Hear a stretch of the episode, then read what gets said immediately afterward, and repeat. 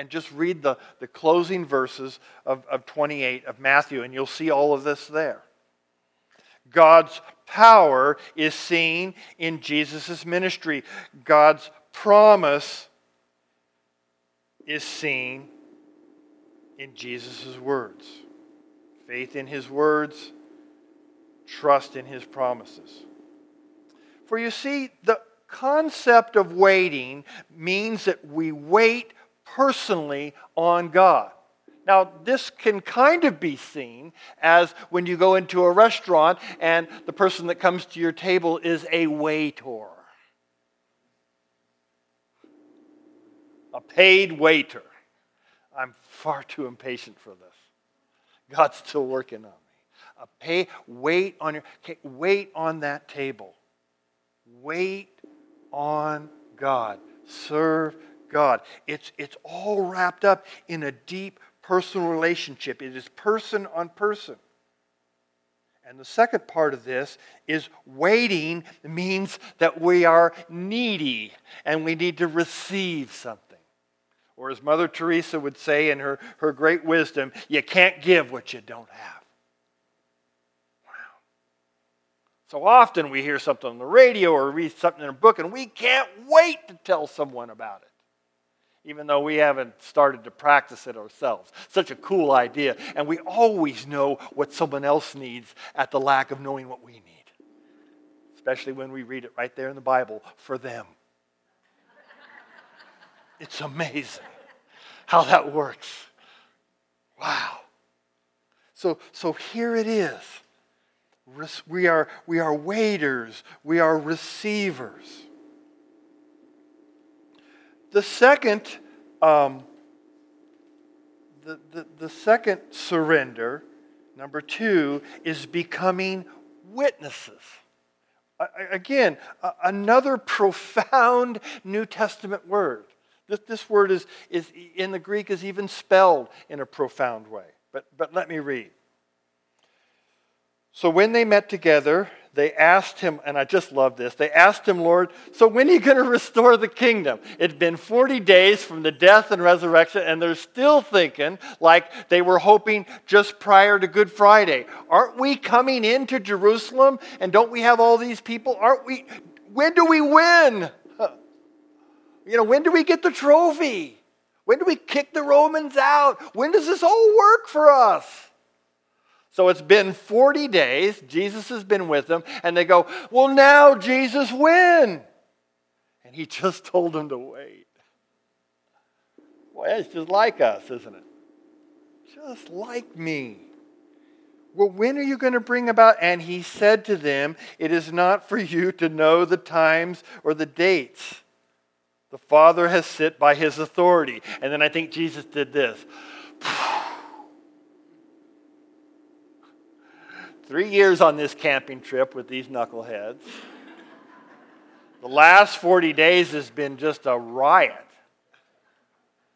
He goes, knock it off when, when, you know, when you get to all wear crowns and sit on either side of me, six on either side. He says, that's going to happen.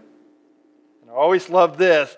You know, Jesus has something up his sleeve when the next word is, but you. Just anytime you see that in the Bible, but you, just circle it and, and, and try to do what it's saying to do. But you will receive power when the Holy Spirit comes to you, and you will be my witnesses in Jerusalem, Judea, Samaria, and to the ends of the earth. The word witnesses, even when you spell it out, says marte or martyr. No one had to tell you that telling someone that knows nothing about Christ is a martyrdom, didn't they? Uh, uh, unless all of you guys are doing that every week to everyone that you know that's a non believer. This is one of the most difficult surrenders in the whole Christian deal, right? To share our faith, to, to allow ourselves, our ambitions, our expectations, our agendas, to be circumvented, all the things we want, and not serve ourselves, but to serve Jesus even if it means our death, even if it makes a martyr of us. Well, I just don't know. I just don't know how I would tell them that, right? Or I just don't want to offend anyone. It's the, the doctor in the hospital room you know, and the family's all gathered, and, and, and the doctor just looks at the family and says, there's, there's, there's nothing else here. It's, it's, it's about prayer now. And someone in the back row of the family says, Has it come to that? Know? Wow. Has it, has it come to that, that, that somehow, you know, this, the, the whole intersection of life means do they know Jesus or not? Do we know Jesus or not? Can we share Jesus or not? And then Luke provides for us a, a beautiful geographic spiritual lesson because he just says three locations. But these are, again, fraught with, with powerful teaching from us. For you see, to witness in Jerusalem, Jesus was saying, and by the way, I've been with you for 40 days, and I probably haven't gathered all the. Some, some have surmised that by the time Jesus got to Jerusalem, there were anywhere between 120 to 200 disciples, and of course, they ran like pigs from a gun when Jesus was killed. So he says, We start off by finding all of the ones that are still scattered, hiding in and around Jerusalem. Get them. Find your brothers and sisters. Find there's, there's, there's none of this in Jesus. Well, they left us, so leave them. Great compassion in Jesus. Go get those folks that really messed up and they're still out there. By the way, you guys all messed up big too, and you know it. So do that in love. Do that in love. Find those that are in and around Jerusalem. Judea, which is like Jerusalem, that, where Jerusalem was its capital. And, and then he says, Go after the people that we never quite captured, but they were on the edge. I mean, they, they're, they're good Jews and they, they, they observed the temple and all of that. And he says, There's a whole bunch of people that are just ready to teeter and, and we know this is true because when Peter preached his first sermon on that first Pentecost day, 3,000 people came out of Jerusalem and Judea and converted that day. They went from, you know, to, from, from uh, Arnold Chapel in the Pines to Willow Creek. Boom, one Sunday. They turned into a megachurch because they were all right there. You see, they were all in and about Jerusalem and Judea. But this then it starts getting interesting. And then he says, Go to Samaria. This was their known enemy. Check that out. So, Samaria were the people that were kind of part Jewish, but they were also part something else. And they were all kind of messed up. And, and, and because of that, Samaritans were always seen as the bad guys. And Jesus, as you know now, used the Samaritans always as good guys in his parables. Wow. Isn't that interesting? So he says, I want you to continue this. I want you to continue doing that.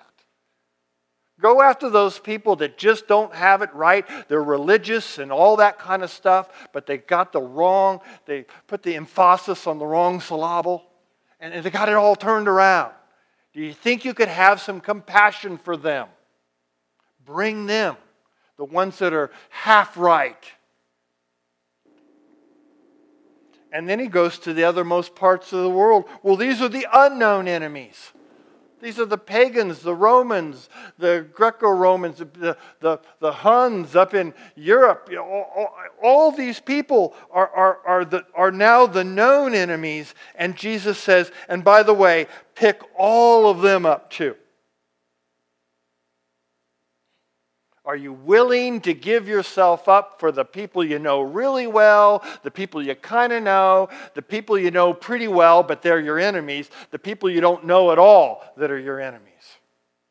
You see, Jesus is saying, I want you to keep up what I've done. And what has Jesus done? What has Jesus done for us? Well, while we were yet sinners, Jesus died. That's the ministry.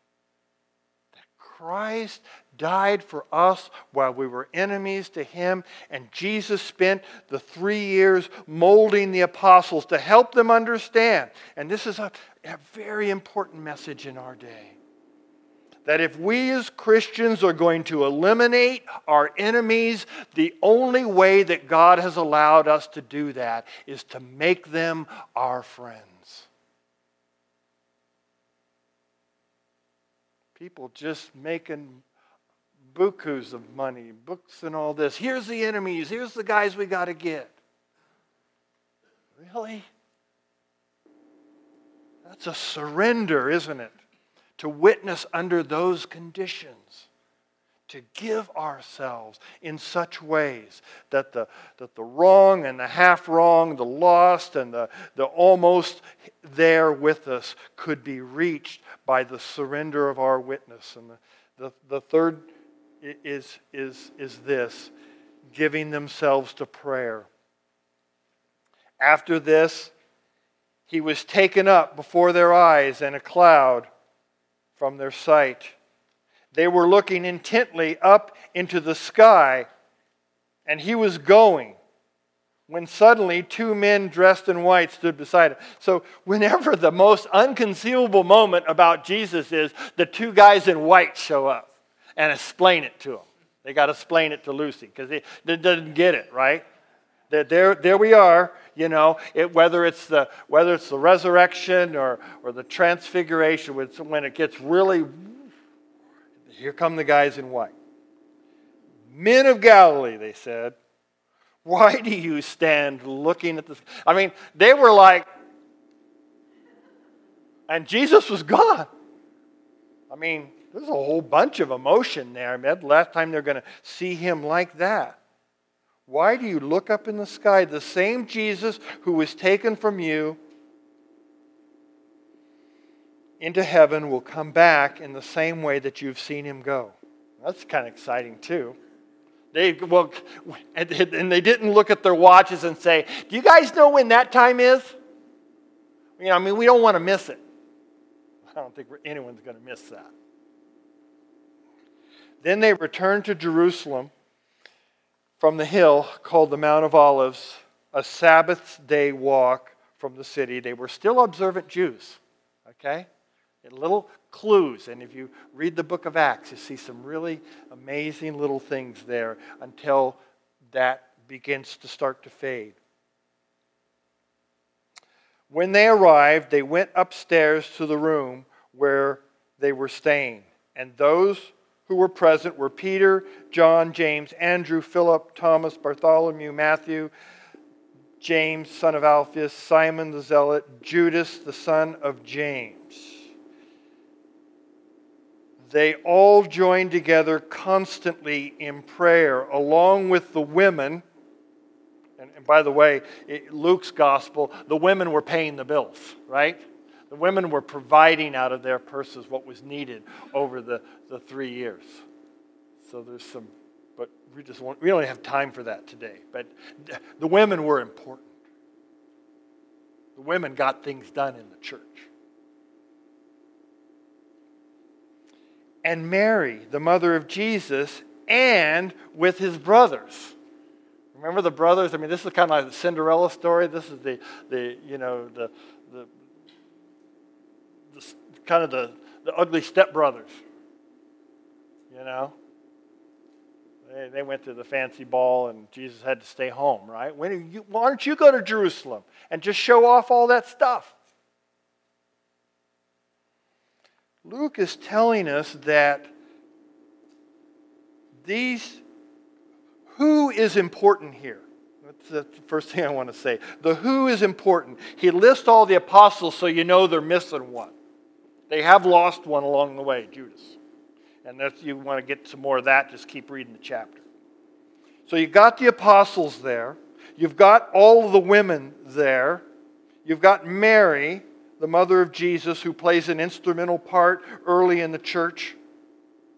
And you've got the brothers of Jesus, one whom writes the book of James, uh, yeah, James at the, uh, at the end of the New Testament.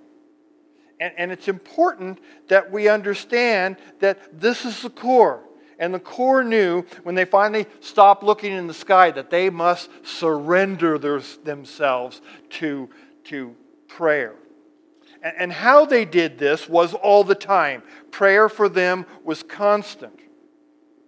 So I, I, did an exercise this week because I wanted to see how constant it was, and I just at a glance read quickly the book of Acts. And this is what I found that prayer precedes every single big or little thing that happens in the book of Acts in every chapter. No occasional prayer meetings, or when it's come to that, these dudes are praying. They are spending time on bended knee. Every and, and, and this is what they're praying. They're praying that they might know and see God everywhere. And then they're praying for strength to do what they hear God saying to them. They're not praying about all their needs yet, which are important to be prayed for. They're praying about this this, this mission. By way of application, I just want to say this morning that the three difficult surrenders are the, you know, the letting go and the letting God uh, of the issue. The first of these is waiting. Waiting where we don't want to wait check this out. Uh, just I'm going to give you these verses. I just encourage you to write them down. Read them this afternoon. Read them throughout the week. This is Isaiah 40. You know, you're going to know this passage, but I just wanted to read it in its full context. Isaiah 40, 28. Do you not know? Have you not heard? The Lord, the everlasting God, the creator of the ends of the earth, he will not grow tired or weary, and his understanding no one can fathom. God's great gives strength to the weary and increases the power of the weak. Even youths grow tired and weary. Young men stumble and fall. Excuse me here, but I've just got to take this back to the King James translation so you'll know what this verse is. But they who wait upon the Lord will renew their strength. They will soar on wings of eagles. They will run and not grow weary. They will walk and not faint. You see, waiting transforms our impatience and it renews us and brings strength. That's why waiting's important. It changes that impatience that we have inside of ourselves. And, and the, the second surrender is like it witnessing. Uh, we, God wants us to witness to people who we don't want to witness to or talk to. I love this out of Colossians chapter 4, verse 5. Be wise in the way you act towards outsiders. Make the most of every opportunity. Let your conversation always be filled with grace, seasoned with salt, so that you may know how to answer everyone. The, the, the New Testament church believed that we would be having a conversation with outsiders and enemies and friends and, and, and, almost there people all the time, and that we would be trusting in God. For you see, witnessing transforms our fear into words and ways of grace for the outsider. For God so loved the world if you've placed anyone outside of your circle of the grace that God has given you because you think they're not worthy of it or they're too rough a cut or this or that, Jesus says, please think again. You bear my name as Christian. Love them in. Let your words and your actions be seasoned with grace. And praying. God also always wants us to pray when we don't want to. I just want to get the job done, or I just want to see something happen. And, and, and God says, Why don't you stop and pray? You see, praying transforms my independence and my self sufficiency. I think if I just tried a little harder, I could do it without praying and do it without God's help. How crazy is that? I got the power of God Almighty before me, and I want to do it myself.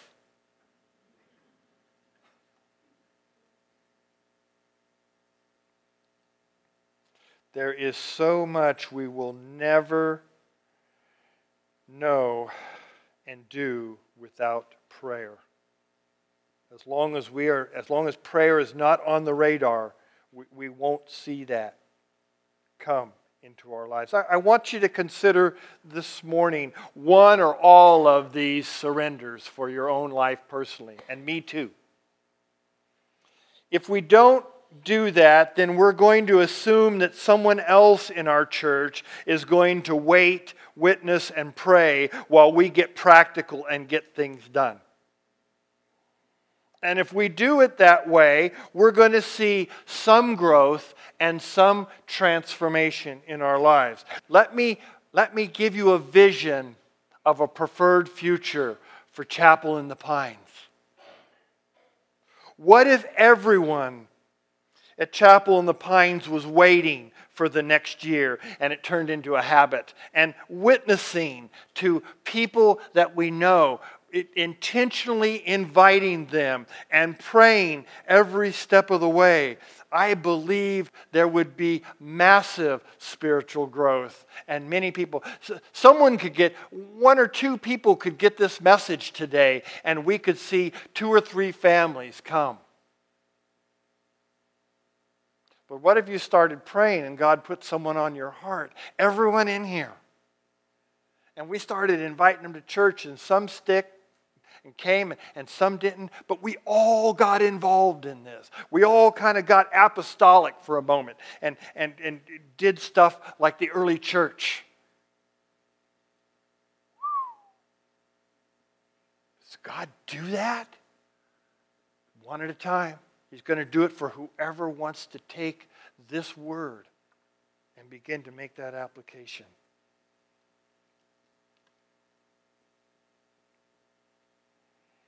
The nub of the problem is a quote that came back to me. I heard it a few about a year ago and I heard it back again today. We cannot think ourselves into a new way of living. We can only live our way into a new way of thinking. That's what the, the as, as, as soon as we're ready to live on this and take a step forward, that's when it's going to happen. We're going to sit there you know, and I stroke my imaginary beard and think about what's next.